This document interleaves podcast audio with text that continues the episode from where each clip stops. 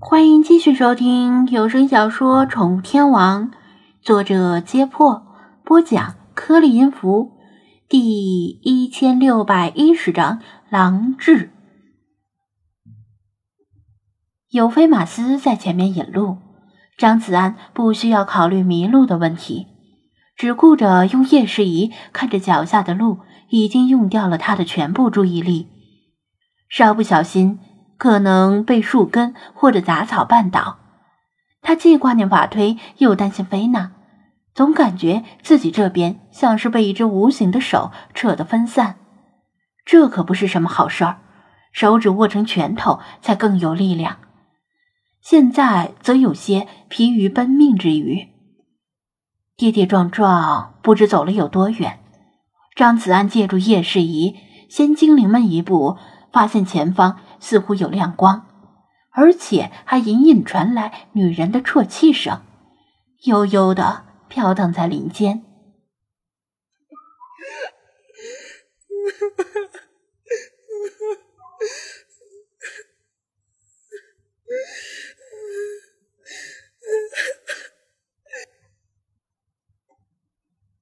他叫住菲马斯，招呼精灵们停下。菲马斯，法推的气味还是向前面延伸吗？他低声问道。菲马斯点头。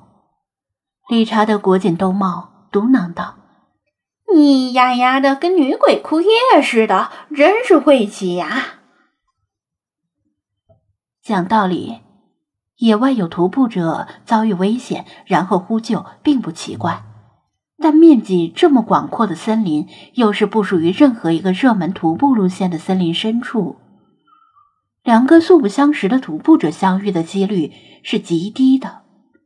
他走了这么多天，别说遇到其他徒步者了，就连其他徒步者留下的痕迹和生活垃圾都没有看到过。为什么偏偏在这个时候遇到了？这里又离里皮特的老巢太近，很难令他说服自己相信正在哭的这个女人是一个普通的徒步者。若不是徒步者出现在这里，就很可疑了。他弹了弹理查德的脑门：“喂，你会不会学狼叫？”呀。理查德晃了晃脑门儿：“别把本大爷的发型弄乱了。学狼叫倒是不难，但本大爷不明白学狼叫的含义，只能学其形而不能学其神。这个道理，你这个白痴恐怕听不明白。”除了老本行的鹦鹉语之外，理查德还精通人类的各种语言。但对兽语和鸟语却所知甚少，因为人类的语言是他经过长期而科学的训练才掌握的。只要掌握其中一门语种，其他语种也不是问题。但兽语和鸟语，他无从入门，也无从学起。没关系，学个样子就行。如果法推在前面，肯定会引起他的好奇或者回应。他说道：“理查德一眼把脖子一仰，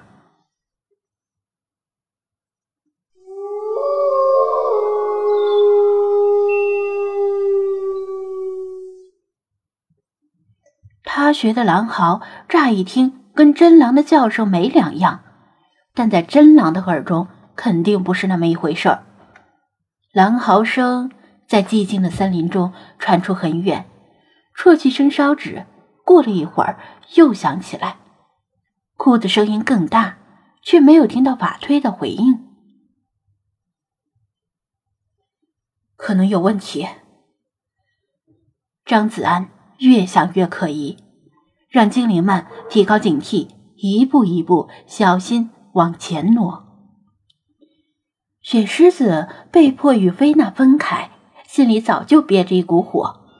他记挂着菲娜的安危，恨不得早些解决什么法退法海的事儿，然后赶紧去跟菲娜会合。对于张子安磨磨唧唧的行动方式非常不满。呸呸呸！整天婆婆妈妈的臭男人，不就是一个哭哭啼啼的妹子吗？怕个球！老娘就不怕！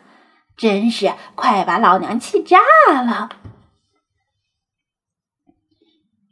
雪狮子叽里咕噜的发了一顿牢骚，然后突然加速，一猫当先往前冲。别看它是小短腿，现在大家都踮着脚尖往前挪，他一下子就把大家甩在后面。张子安既拦不住他，也不敢叫他，因为如果这是个陷阱，他们在这里内部一折腾，无异于告知敌人自己的位置和虚实。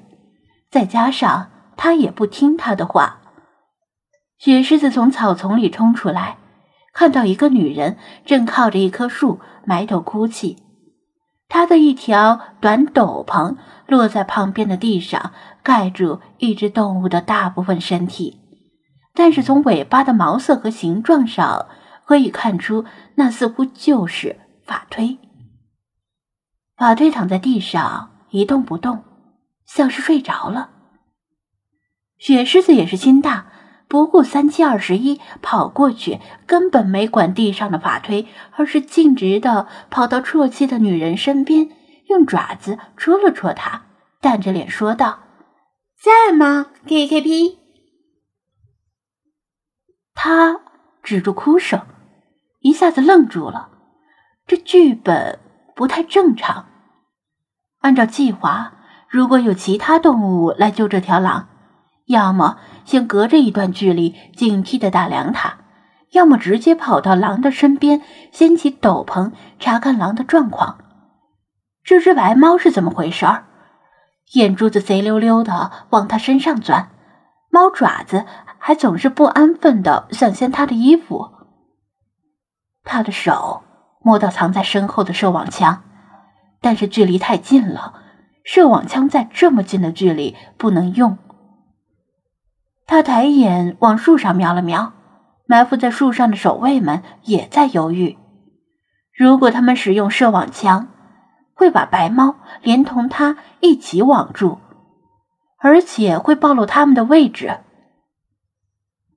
他们的计划是，如果目标一齐出现，他们就从树上将目标一网打尽；如果目标很谨慎，先派出一只探路。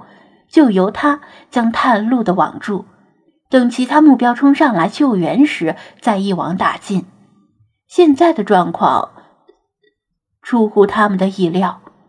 正当他和守卫们犹豫不决的时候，他突然注意到白猫始终只用一只前爪在他身上划来划去，而另一只前爪却悄悄地伸到斗篷底下，不知道在干什么。由于它的毛又白又长，动作很是隐蔽。只听“哧啦”一声，雪狮子的爪子划开了法推嘴上的胶带，它隔着斗篷看不见，只能胡乱划拉，恰好划开了胶带。终于能说话的法推用尽全力大吼道：“快跑！这是个陷阱，小心树上有人！”女人和守卫们虽然听不懂这条狼在嚎什么，但心知事情已经败露，没必要再伪装下去。他飞起一脚，把雪狮子踹到一边，扯掉法推身上的斗篷，不知道从哪里掏出一把寒光闪闪的手术刀，压在法推的颈侧，喊道：“Jeff，我知道你在，赶紧滚出来投降，否则我就杀了。”这条狼，不要出来！别管我！法推喊道：“闭嘴！”女人的手指用力，锋利的手术刀已经割破了法推的皮肤。法推根本不畏惧死亡，继续喊道：“别出来！不要上当！就算你们投降，他们也不会放过我。”同样不会放过你。以为我不敢杀了你？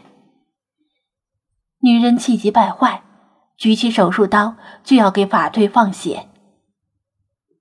等一下。树林间阴影一晃，张子安举着双手现身：“我出来了，有话好好说，别杀他。”法推又气又急，他不知道他为什么这么傻，居然明知是陷阱，居然还要现身。但同时，他也很感动，他居然为了保住他的生命而以身犯险。